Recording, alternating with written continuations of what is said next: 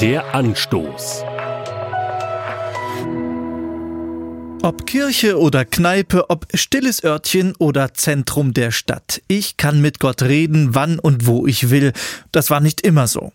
Warum das heute so ist, erfahre ich, wenn ich einen Blick in die Bibel werfe. Im Hebräerbrief lese ich, wir haben freien Zutritt zum Allerheiligsten. Jesus hat sein Blut geopfert und uns den Weg durch den Vorhang hindurch freigemacht.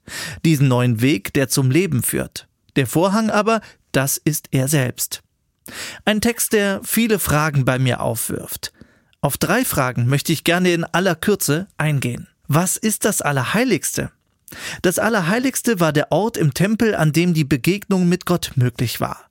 Das Allerheiligste durfte nur einmal im Jahr vom Hohepriester betreten werden, dann, wenn er stellvertretend für die Sünden des ganzen Volkes Israel um Vergebung bat. Von welchem Vorhang ist hier die Rede?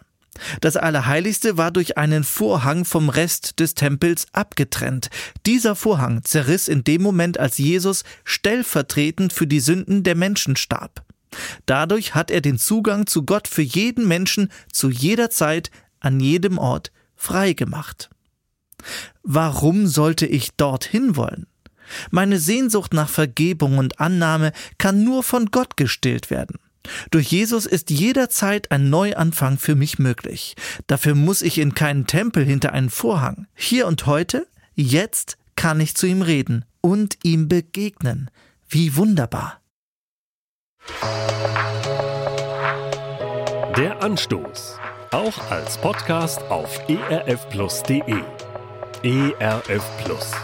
Tut einfach gut.